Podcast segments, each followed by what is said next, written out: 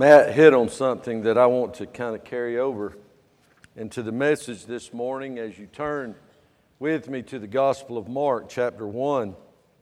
Mark, chapter 1, as we continue looking at the series, The Servant of God. It's uh, Mark and the other Gospels are just like Revelation. Many people, uh, almost 25, October, I'll celebrate, celebrate 25 years as a senior pastor. And uh, in every church, people said, let's study the book of Revelation. Let's study the book of Revelation. And it's, uh, if I can uh, kind of put it in perspective, people want to uh, study the book of Transformers and superheroes and all of the stuff of the old, the old timers our forefathers called it the book of the apocalypse. Uh, but in studying the book of Revelation, so many people want to study it because of looking into all this uh, unbelievable, almost unbelievable stuff that's going to happen, and they miss the very first verse the revelation of Jesus Christ. The book's about Jesus. The Gospel of Mark is about Jesus. Worship is about Jesus. DNOW and children's ministries and choirs and Christmas and Easter and every day and every breath of our life should be about Jesus. And we need to pause.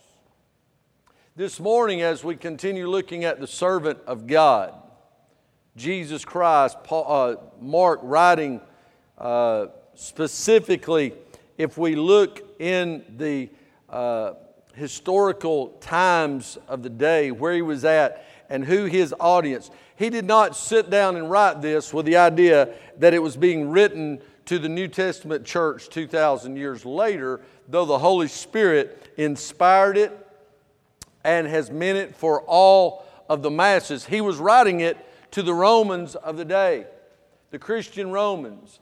And so, as he penned this, uh, as we've talked about, he wants us to see Jesus as the servant of God. Now, make no mistake about it, throughout this gospel, he looks at the Son of Man, but the Son of God, looking at both his deity and his humanity. Uh, the hypostatic union, that duality of Jesus, where he came, God, born of a virgin, living without sin in the flesh, yet tempted, tried, thirst, hunger, pain, and all the things that we go through, except for the results of sin, in the sense of direct sin, yet he took on the robe of flesh, as we'll see today, and did experience the very fullness of the penalty of sin for our sin. For Jesus died on the cross for us. As we continue looking through the Gospel of Mark, last week we looked at the commission. I don't know about you, but I walked away blessed just hearing about and reading about the fact that the Son of God was baptized to draw the picture of our changed life that we can have through him. That beautiful, beautiful picture. But once he was commissioned, it didn't stop there. And so today we see the commencement. Now, as Matt mentioned earlier, so many times we rush to church, we're trying to get kids' hair to cooperate and get them to be still and not get their breakfast all over them, and we're trying to get things going on. When I left the house this morning, I could hear Trooper barking outside, and Becky had already left to uh, bring uh, some things for the youth for breakfast, and I thought, number one, I don't feel like this, but number two, I'm gonna have to deal. And then I realized it was raining, and uh, so he didn't want to get wet, so he's yapping, and I, I just knew he's gonna jump on me, and I'm gonna be filthy, and and I was, you know, going to have a have a come to Jesus meeting. Uh, so I had to go get him and put him up and all this stuff before I ever left the house. And, and your morning may have been like that just hectic, uh, just something going on, y'all sleepy, and just hung over for the DNOW hangover. Uh, it's not quite as bad as a Fuge hangover, but uh, it, it's a good one. The thing is, we get in a rush and we run through life wide open, cramming our daytimers full, and then we rush into church, and before you know it, we, we want it over so we can get back out and get back planning for the rush next week. I'm afraid we do that in so many things in our life. Uh, a wedding, for example. We start planning a wedding. And it used to be you got engaged, and some would go to the, the, the bride's father and ask permission, and then, with the permission, give the ring, and then they'd plan a wedding, and then they'd go have a wedding. And a lot of them, they may go get something to eat and go home. And then it got where we were going on honeymoons, and then it got to where we were having big fancy receptions. And now we, we've got to take pictures of pre engagement ceremony services where we spend $6,000 on pictures in a cotton field just because we considered getting engaged. And, and it, it gets so busy, and we start planning all the stuff around it that we miss what it's really about.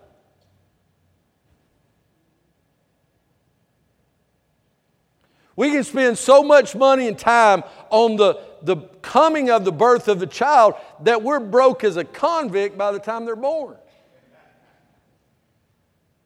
It's about the child's birth. It's about the covenant of marriage, not all the pomp and circumstances surrounding it.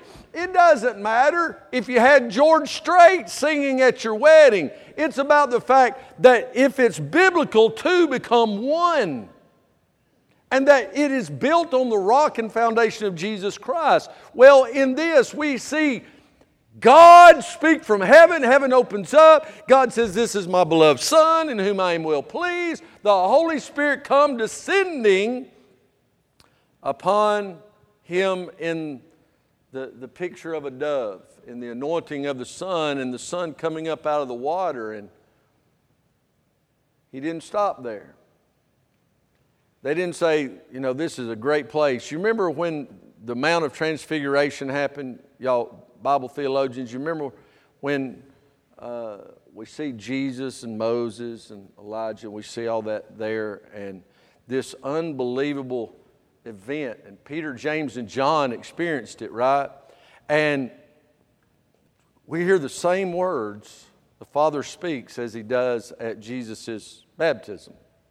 Once again, the most beautiful picture of the, the triune God. This is my Son in whom I'm well pleased. You know what Peter, James, and John took out of that? Hey, let's just stay here from now on. This is wonderful. This is great. Let's build tabernacles for Jesus. Let's build a tabernacle for Moses and let's build a tabernacle for Elijah and let's just let's just stay here. And there are religions that are doing that today, that are hanging on to the past. They say, oh, we had one great revival meeting, and we're still talking about the haystacks and, and Keswick and, and the Great Awakening two or three hundred years later. We need it now. We need revival today. Uh, I believe it was Vance Havner said some folks say that revi- revival is a waste of time, that it doesn't last but so is a bath, but everyone needs one every once in a while. We need a fresh touch from God today. And when they said, Oh, let's stay here, and they missed the mark, they missed the point, and God says, No, this is my son. It's about him. It's not about the experience up here, it's about the experience every day with Jesus, right where we're at, living, breathing, and serving. It's about the sovereign servant, Christ the Lord. Wow, I love how the T got cut off. It's not on mine. Well, anyway, I hate computers. It's a necessary evil. Here today, and you pray with me, God would speak to our heart in the commencement of Jesus Christ, Jesus comes up out of the water, and some believe that between verses 13 and verse 14 is roughly a year that expires. Because now we see in verse 13, after that John was put in prison, Jesus came into Galilee. He didn't come from Galilee, now he's going back into Galilee. And so some commentators call this a year of obscurity, that it's kind of a year of things going on. Well, we know things were happening because we see the marriage supper at Cana in other Gospels. We see uh, where Matthew and Luke and even John draw it out in some ways uh, and, and mention other things going on. But here's where Mark picks up the commencement, the beginning. You know, it's like kindergarten commencement. And our, uh, we're, we're so proud our kids graduated kindergarten. But it is a picture. Hey, everybody don't graduate kindergarten. It's a big deal. And so we now we put them in a, a little cap and gown and make them look pretty, and we take a bunch of pictures. We call that, man, photographers love us celebrating this stuff. And so we bring them back in and we, we, we make the whole big deal. Well, it's about them finishing that, that toddler age. Now they're, they're going into big kids school. And then, roughly 12 years later, 13 or 14, if you really enjoyed a grade and did it twice,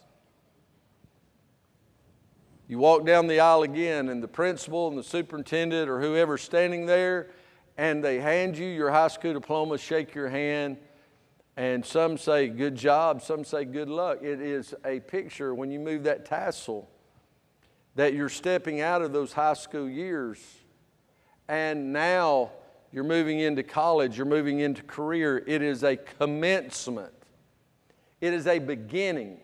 It's really not about an ending, it's about a beginning. And so we see today the beginning of the fullness of Christ's ministry being exercised while he's here on this earth and serving both as servant and as sovereign.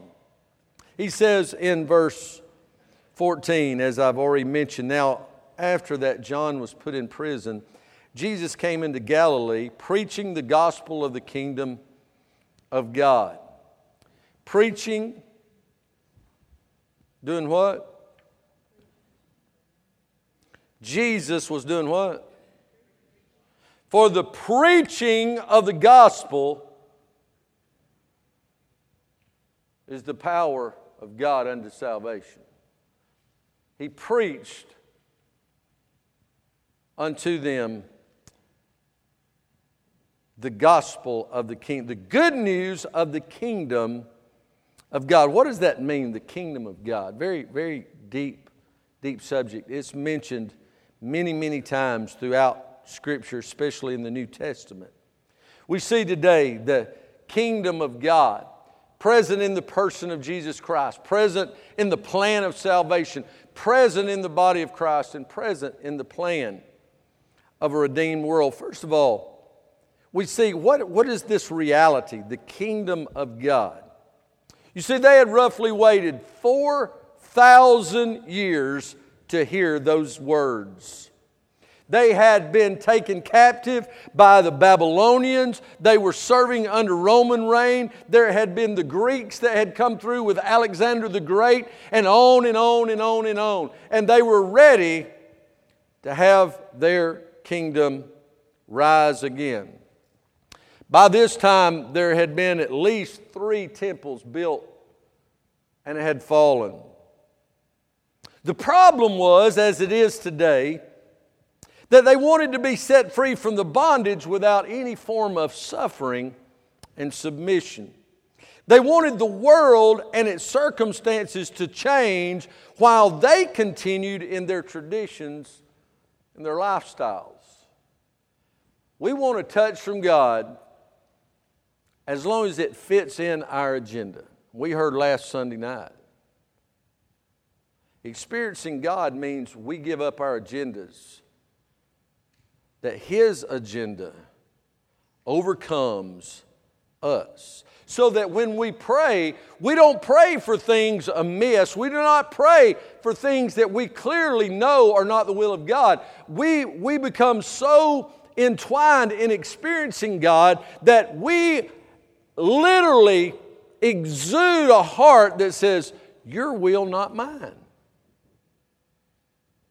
The kingdom of God is so much more than just coming and setting up a world kingdom, setting up a throne.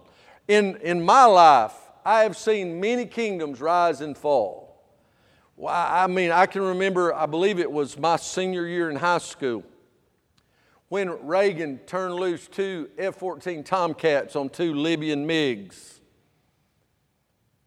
When Muammar Gaddafi was, was feeling his oats and decided he would try to try the United States of America, and those two F 14s shot down those two Libyan MiGs.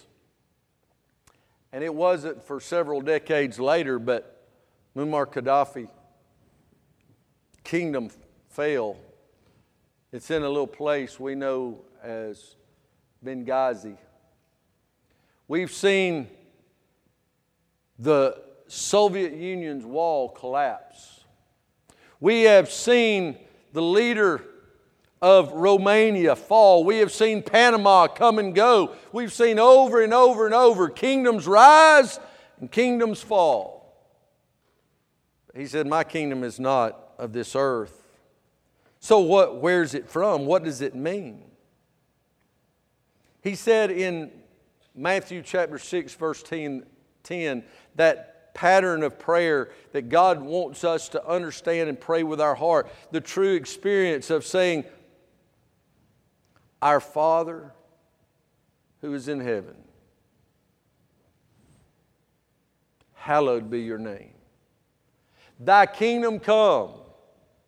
Thy kingdom, your kingdom come, your will be done on earth as it is in heaven. You see, they did not understand, and many today do not understand that the way to the crown must be through the cross.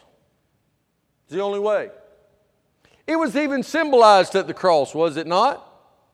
When we set up, and uh, we do it here, if you've not been here at Christmas or Easter, Easter, we set it up right over here. Cross is right over here. And a lot of times we'll have the little manger and have the cross to look at the picture of the coming of Jesus, the death, burial, and resurrection of Jesus. But many times we'll hang on that cross or sit it out by a cross, a crown of thorns. I don't know about you, but if I'm wanting to stretch my leadership legs, I, I don't necessarily want to wear a crown of thorns.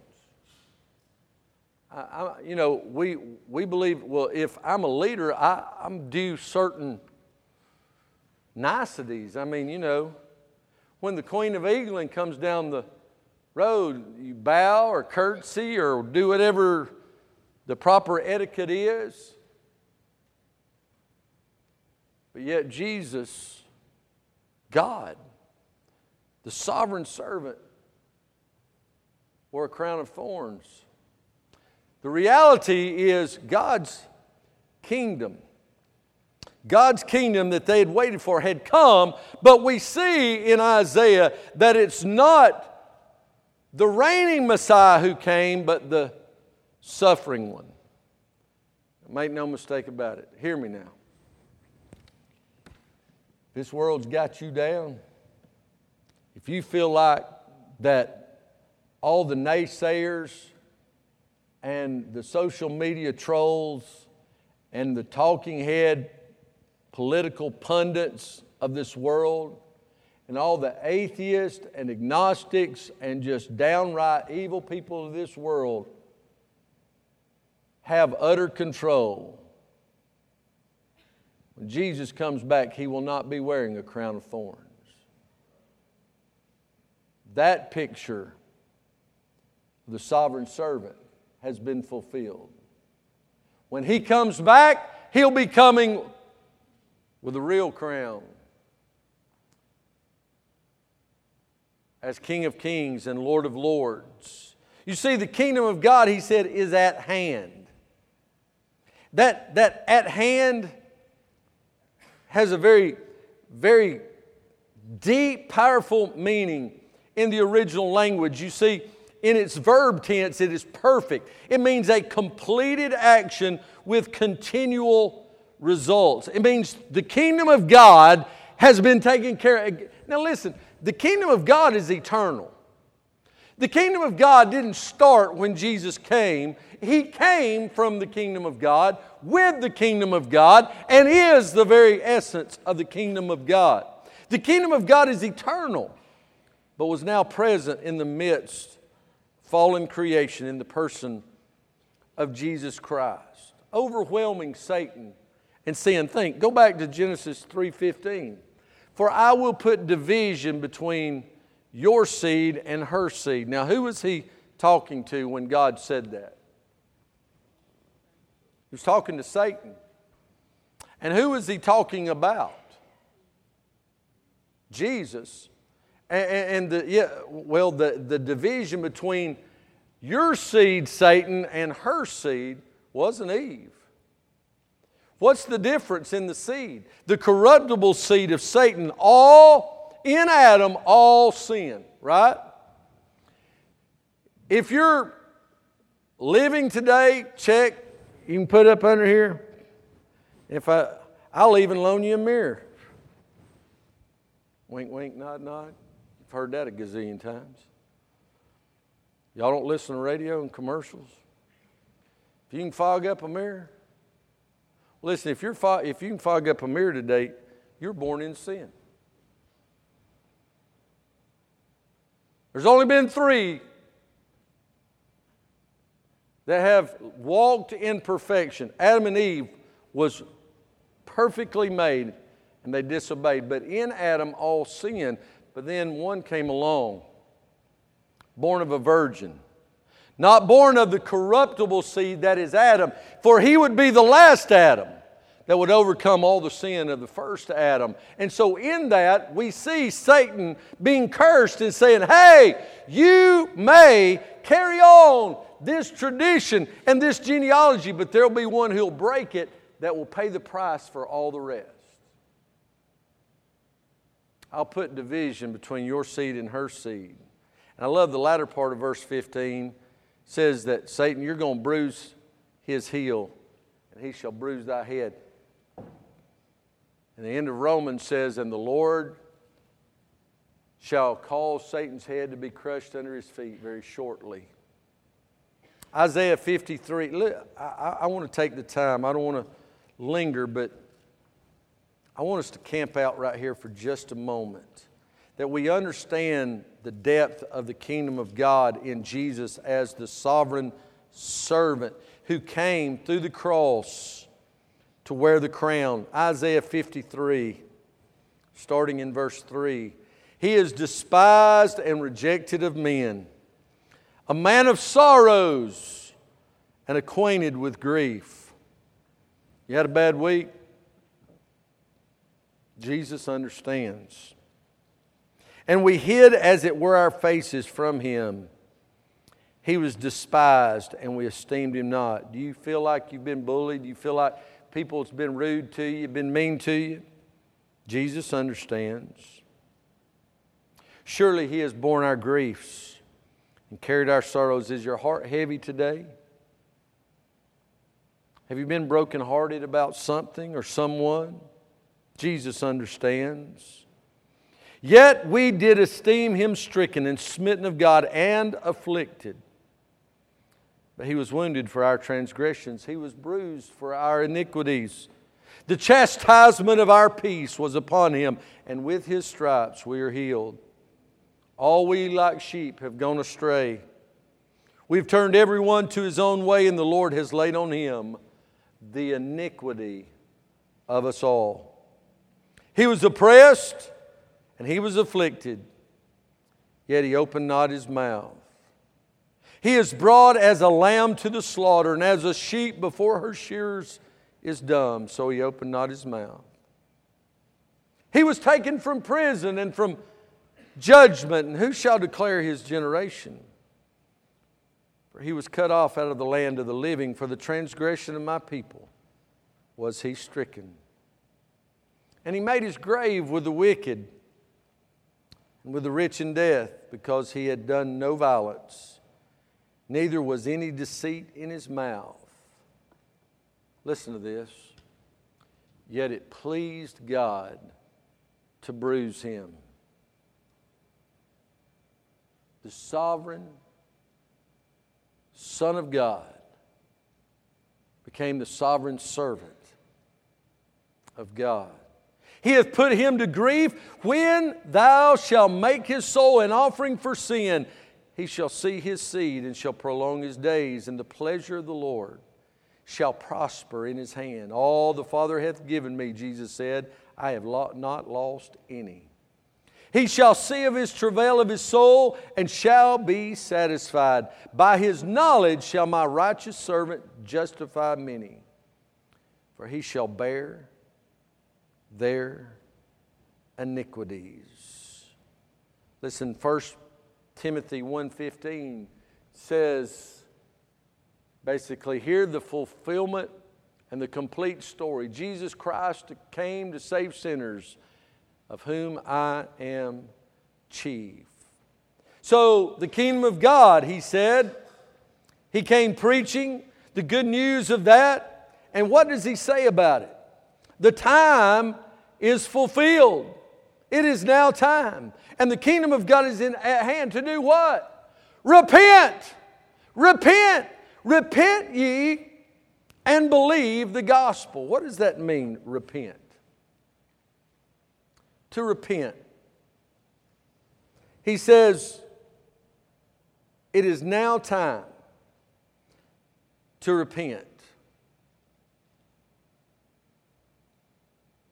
Literally gives the connotation of a change in direction, a turning from and a turning to. It's mentioned over and over and over, but in this, the verbiage, it is a present imperative. It is a continuous, repeated action. Not that it is a repeat of being saved, but it is a repeat of knowing that we fall short of the glory of God.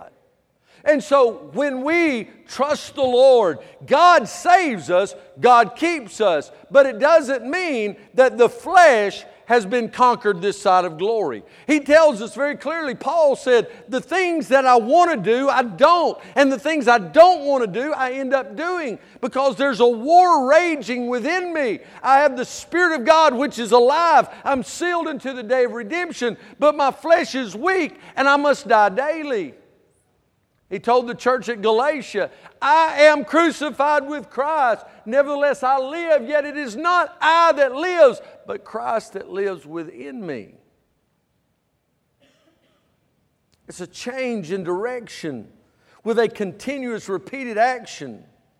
It literally looks like this I'm going towards Satan. I'm, I'm, I, am a child of the devil. I, I, I'm in this sinful world and I hear the good news. I am convicted and convinced that this way leads to destruction. And through the power and presence of Jesus in my life, I turn not like this.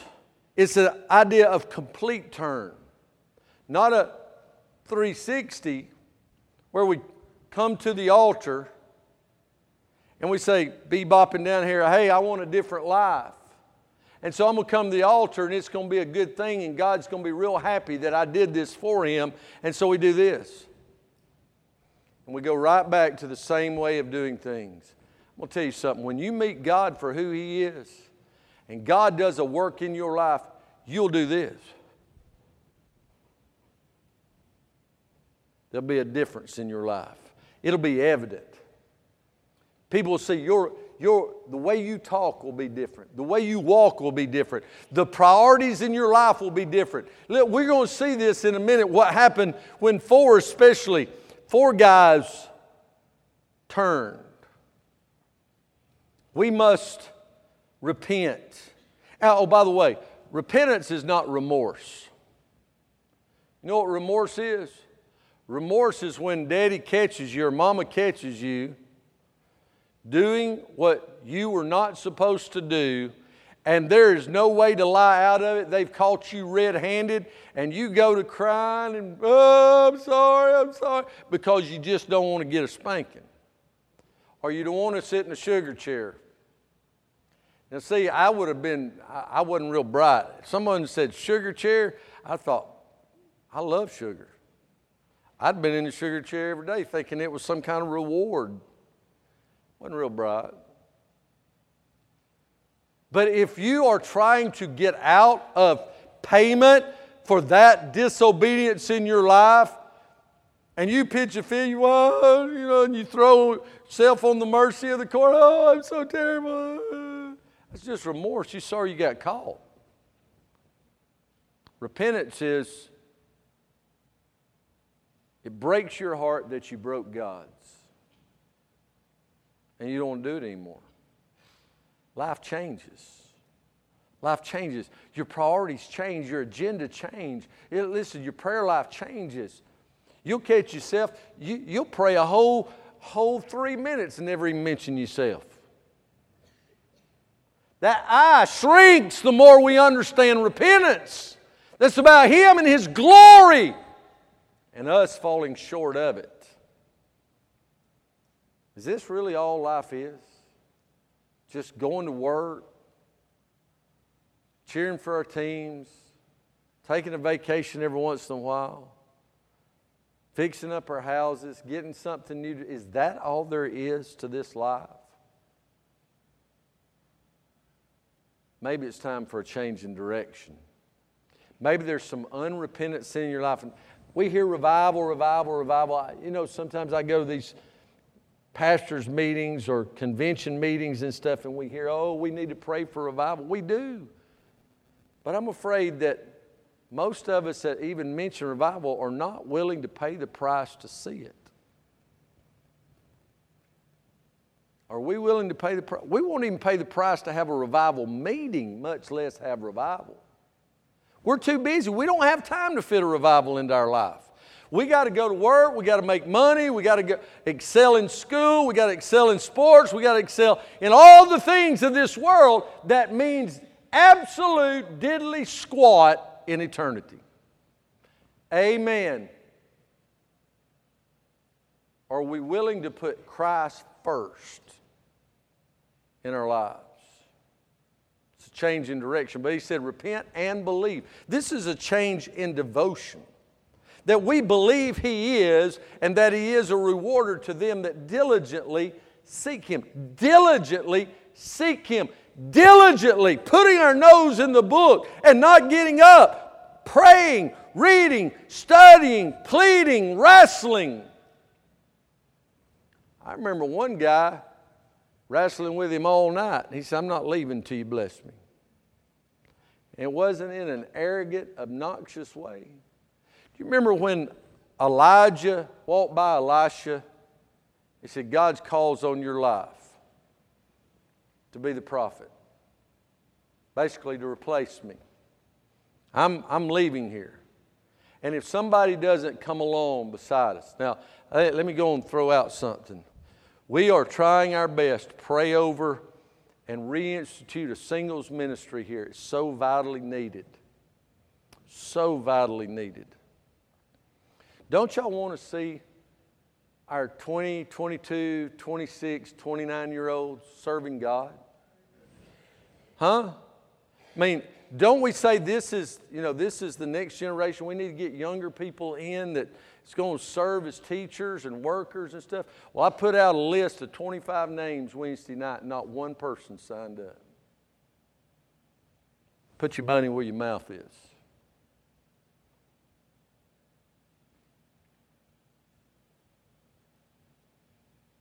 If we really believe, like we say, that God can do anything, God changes young people's life, it's more than giving to the youth at a spaghetti supper. It's more than giving just a designated offering to Lottie Moon. It's about being on mission yourself.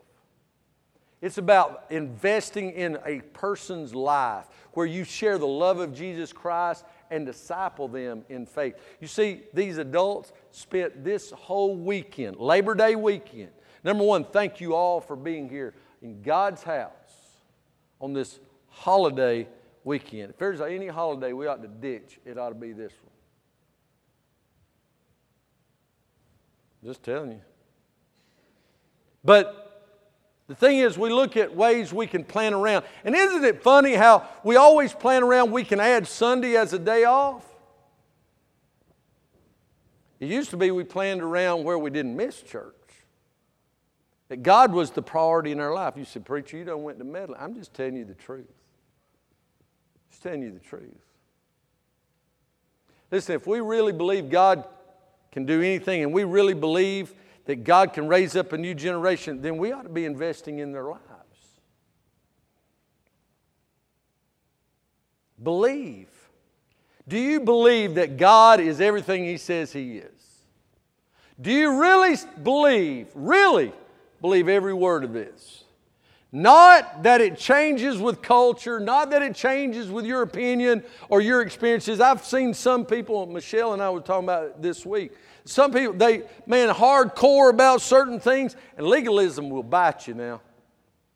Legalism will always sneak around. It's circular, it'll come back and get you. But I've seen somebody very dogmatic about things, and the one thing they were the most dogmatic about, it popped up in their own family's life. It may have happened to a child, or it may have happened to a, a brother, or a niece, or a mother, and they throw that whole thing out that they were so dogmatic about. Now they're okay with it. Do we really believe this? I heard an old evangelist say, We only believe as much as we practice. There's some truth to that. Change in devotion. He said right here in the latter part, he says, Repent, you repent. Especially what he said. He didn't just throw out the word repent. Then somebody could escape. He said, You repent. You. Because you know what we do in church? There are those, listen, we, we, we, we, keep, we keep the lawn. LE is kind of like lawn service. Uh, some of the church got rakes and some's got shovels. And sometimes we hear the preacher preaching, we hear the songs, we think, man, that's good, that's good stuff. I need to repent, I need to go deeper, I need to experience God. So we rake it in. Oh, I love the Word of God. And others got the shovel and say, you know what? They need this if so and so had been here, I've been told this on many occasions. Preacher boy has a good message. Old sister so and so been here, she'd have got told. You know what? God knew who was going to be here when He gave me this message. And there's always an element, if it's the preached word, that should apply to our life. And we've got to believe that God is everything He says He is for our life and that it, it applies to me. It's a change in devotion that I, because I'm going to tell you, whatever you believe in, you'll be devoted to. Coaches preach this all the time. Teamwork makes the dream work, and all the other cute coaches are the absolute worst about cliches and little quippy. I, I like coaches that says, you know what, I ain't got nothing fancy to say. Work hard, go play the game. Play hard. Play hard. Give it everything you've got. Leave it all on the field. That's a cliche. Look, devotion. Just be devoted to the man beside you. I've always been told, and, and listen, let me, another pet peeve. Don't ever compare ball to war. There's people who may be sitting here today who's actually been to war, and it ain't no ball game. People die in wars. People die. People who are serving the Lord so we can have a holiday tomorrow. Football is not war. It's a game. Still a game. I don't care how serious you take it, it's a game. It's no game when you get on a C 130 or C 47 transport or you get on a big ship and they give you a gun and all you can depend on is that man beside you, that woman flying over you, ones who are serving with you, that we fight the good fight. Well, you know what, church? The body of Christ is the same way. We need to be devoted to one another. But superseding all that's our devotion to Him. And when we do, He said, Now, as he walked by the Sea of Galilee, he saw Simon and Andrew, his brother, casting a net in the sea, for they were fishers. And Jesus said unto them, Come after me, and I will make you to become fishers of, their men, of fishers of men. And straightway they forsook their nets and followed him. Now you see, following is a change in dependence. I talked about this earlier. How, what does that change look like? First of all, in a change of dependence, it's going to require action. You know, that whole turning thing? It, it's not just turning and standing there. A life that is justified in Christ should be a life of constant stepping in sanctification. It's the steps that God is growing us and moving us, conforming us to the very image of His Son to be everything God wants. If you've been saved 40, 50 years and you don't look any different and you don't know the Word of God any deeper than you did 10 years ago or even two weeks ago, then you have stopped following. And I'm going to be real honest with you. The older you get in the faith, the deeper you've got to dig. God expects you to go deep. Those of you who have babies, we got a lot of them around here, thank God. Church alive when you hear babies crying, babies fussing and running. I love it. Man, I love it. Don't ever, you never listen to me. If you've got little ones or you are going to have little ones, never ever come to me worried and say, Preacher, I hope my child didn't, didn't disrupt you. I preached over louder than any of you got. In a lot smaller places, I love having children. It's life. You know what? Jesus loved them. I love them. If Jesus likes it, I like it. Jesus loves it. I love it. And He loves your children. But you know what? When you have little babies, you don't feed them like Tommy feeds Eli big old steaks before he comes to. He, Eli comes bouncing up in here Friday night, got a big old steak sitting down. Everybody else had Taco Bell. Mama gave him a ham sandwich, and He's sitting there on his big old steak. I'm like, good grief, boy. But he, he, he can handle it now. He tore that thing up. You're not going to give that baby a steak, are you? Huh? No. Now, come on. What are you going to give them? You're going to give them milk for them. You're going to give the stuff in a bottle. And what are you going to do? Because they, they don't even understand how yet. And so when they're sucking on that bottle, what else is going in there with the bottle? With milk. What? Air. And so what are you going to do? You're going to hold them up, you're going to pat them. Yeah. And they're going to release that trapped air. But they have to be held and patted and burnt so that they don't get sick and throw up. But then, and parents, aren't you excited when the bottle goes away? I mean, that is an exciting time. The bottle is gone.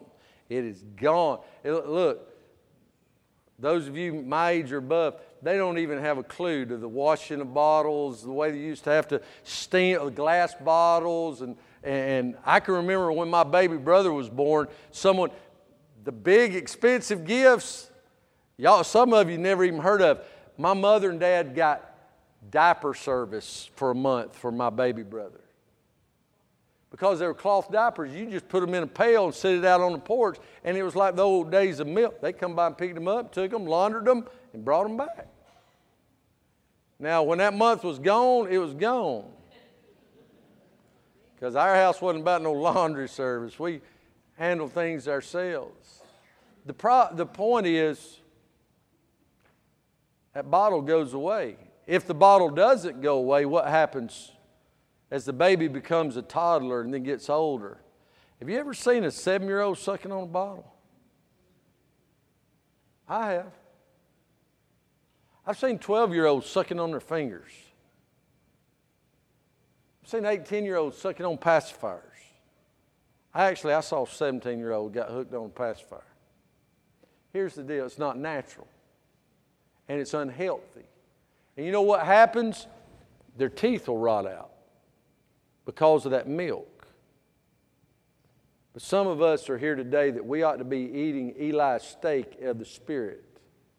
We ought to be eating of the deep, meaty things of the Word, but we're still on bottle because we want somebody to hold us up pat us, rub our egos, and burp us because we've never grown out of the milk and our spiritual teeth have rotted out of our head. It's not right. Grow! Grow! And in growing, you'll follow. Following requires action. First of all, it says they changed their vocation. He said, I'm going to take you from being fishers of fish to being fishers of men. Sometimes God changes your whole vocation, changes your life. Can I be honest with you? On really cold mornings or really, really hot afternoons, I ride by a construction job and I just have me a little shouting fest. Say, Lord, thank you that I don't even know where my tool pouch is. I'm thankful that I did it for those days, but I'm thankful that you changed my vocation. But even though you may, you may have always done what you do, whether it's doctors, lawyers, police officers, farmers, teachers, whatever, that may, but your vocation in the faith, that your work is not about you, it's about the Lord. It's a change in vocation, it's a change in location. He said, Come, come, follow me. And so they immediately left their nets and followed him. It's a change in location. Can I tell you? This is a praise. You know, sometimes preachers bad about beating up on people. We don't necessarily want to or even mean to, but sometimes it just comes out that way. This is the Sunday Labor Day crowd, which I, I've already said I give you great props. But here's another thing. So it's not just coming from the preacher.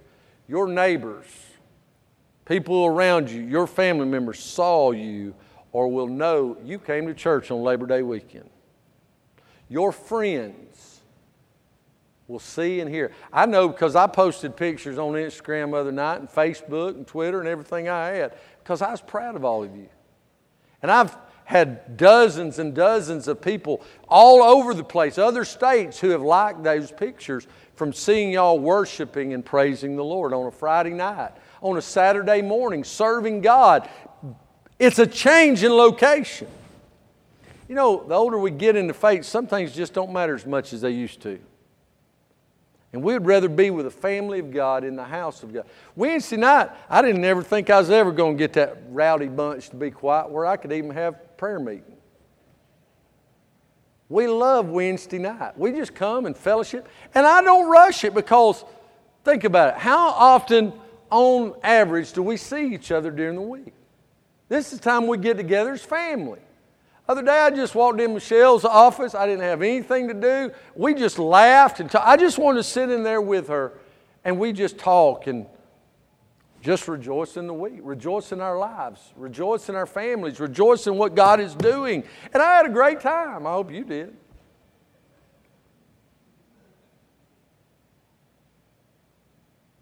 He says, they immediately followed. If you're trying to put something off, this is what happened with Elisha. When Elijah called him, he said, Well, I got things to do. He said, Well, just don't worry about them. He said, Oh, no, no, no, I'm coming, but I'm going to make an offering unto the Lord. And he went. And there were times where Elijah said, Elisha, you just stay here. I'm going to go. He said, Oh, no, no, I'm in this. I'm in it.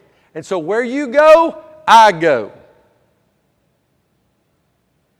It's what Ruth told Naomi, wasn't it? Where you go, I go. Your people be my people. Your God be my God. That's what Elisha told Elijah. And because of that, he received a double portion when Elijah left this world. You never know. Listen to me. If you feel like quitting, the dread and despondency and the depression of this life is overtaking you, and you don't feel like you can take one more step, take another step in Christ because I don't want to see someone else quit the night before the dawning of their blessing. I had a woman come to me one time and said, Pastor, I can't stay in this marriage. I cannot put it, he is lost, evil, eat up with the dum dums. I don't know. He's just, he's not right with God. I can't take it another day. So let's pray and seek God and whatever God leads for you. The next day, I got a call from man from that man. He said, I have run as hard and as fast and as strong as I could right into that brick wall. and I can't go any further. Tell me about Jesus. And God changed his life, changed their marriage, changed everything about them. It was, and immediately they followed. And when they followed, they completely, listen, they didn't take their nets with them. God gave them new nets. Stop with trying to take all your garbage into tomorrow. Leave it at the altar. Leave it. Leave the old nets and get new nets. Have you ever really, really seen somebody happy? I'm talking about just thrilled to death. There's nothing happier than to see Steve Smith with a new rod and reel or a new lure that is guaranteed to catch something. Amen, Amen Kim? I mean, this morning, first thing, he's grinning ear to ear. I already heard the news. He said, I got my boat going again. I said, Yeah, Dean's already told me. And, you know, but he was excited. And, and we'll compare because I love to fish too. And he's like, Hey, I got this new this and I got this new because the old stuff is obsolete. It's just, that's what my stuff looks like. You know, he says, Come on, preacher, go fishing with me. I get on that big old honky tonk speedboat of his, and we're out there fishing. And I get out, and it's like a 1974 Ford Fairmont rod and reel. And, and he's got this Maserati and Lamborghinis and all these other stuff. But you know, sometimes it's good God says, lay the old stuff down. I got new nets for you. I got new, I got a new day for you.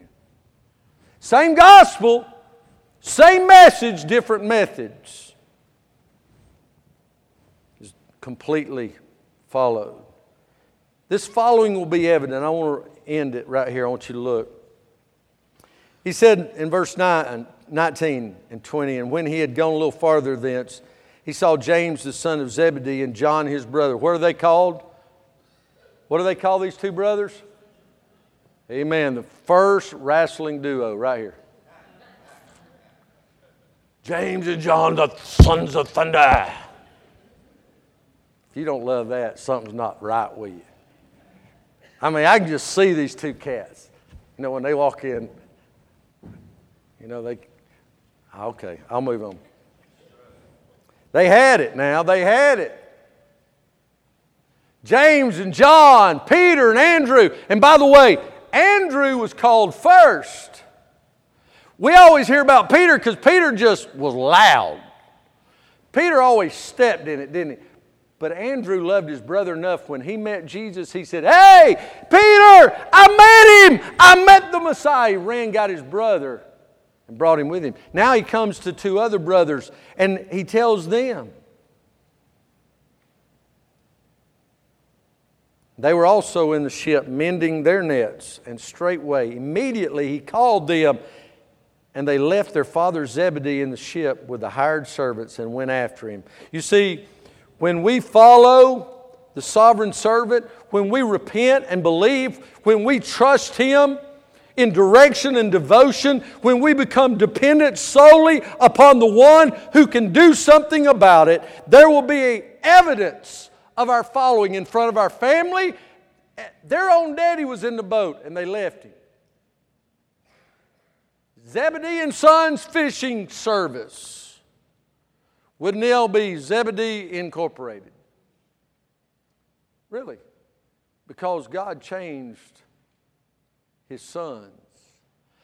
Their following was evident in front of their family. It says their co-workers were there, their servants, he, uh, in front of their friends, co-workers, classmates, lost world. There will be evidence. If you walk this aisle, if you walk it in your heart, if you walk it down the aisle beside your bed, whatever that aisle is a picture, we saying, come to the altar, not the altar of the church, the altar of Jesus, and lay your burdens down.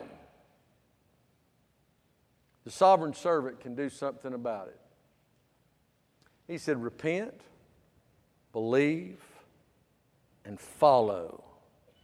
Repentance is action, love is action. It's following the one who has called us unto eternal life. Are you 30% in? Are you 60% in? Are you 95% in where you think God wants you? How about going 100% in today and see God change your life as they come to the instruments? The commencement, the Son of God, the servant of God said, It's now time. The time is fulfilled. Today is the day. Repent, believe, and follow. And when you do, make it evident into a whole world. Leave your old vocation behind. Leave the location you used to go to and follow me with everything that is within you. Trust me, serve me with gladness in your heart. If you've never been saved, Jesus says, repent of your sins. Believe that I am the Savior. Confess it to me, and I'll come into your heart and save you. Come to this altar today. If you're saved, you've never been baptized, and you want to let the world know outwardly what has happened inwardly that Jesus has saved you, and you want to be uh, evident with that in believer's baptism in front of everyone, like we just mentioned, come and tell me, Preacher, I need to be baptized. I've been born again. If this is the place God wants you to worship, this is the place God wants you to serve alongside your Christian brothers and sisters. Peter served beside Andrew, James served beside John. They served together. This is your home. God's called you here. Come, whether by letter, statement, whatever God's calling you to do. Just come to the altar. Stand and come.